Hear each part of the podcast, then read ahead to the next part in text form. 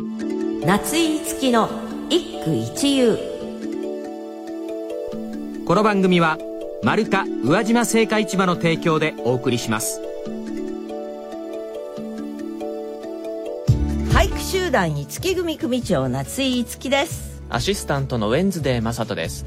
今週の兼題は虫ガレーでお送りをしております。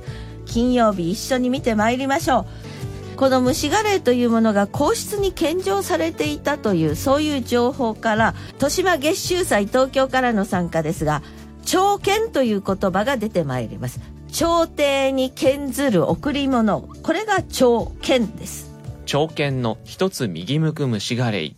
長剣の一つ右向く虫がれい。まるで見たかのような光景を書き留めているわけですね。こういうふうに自分の中でありありと想像できるというのは俳人にとって大事な力です。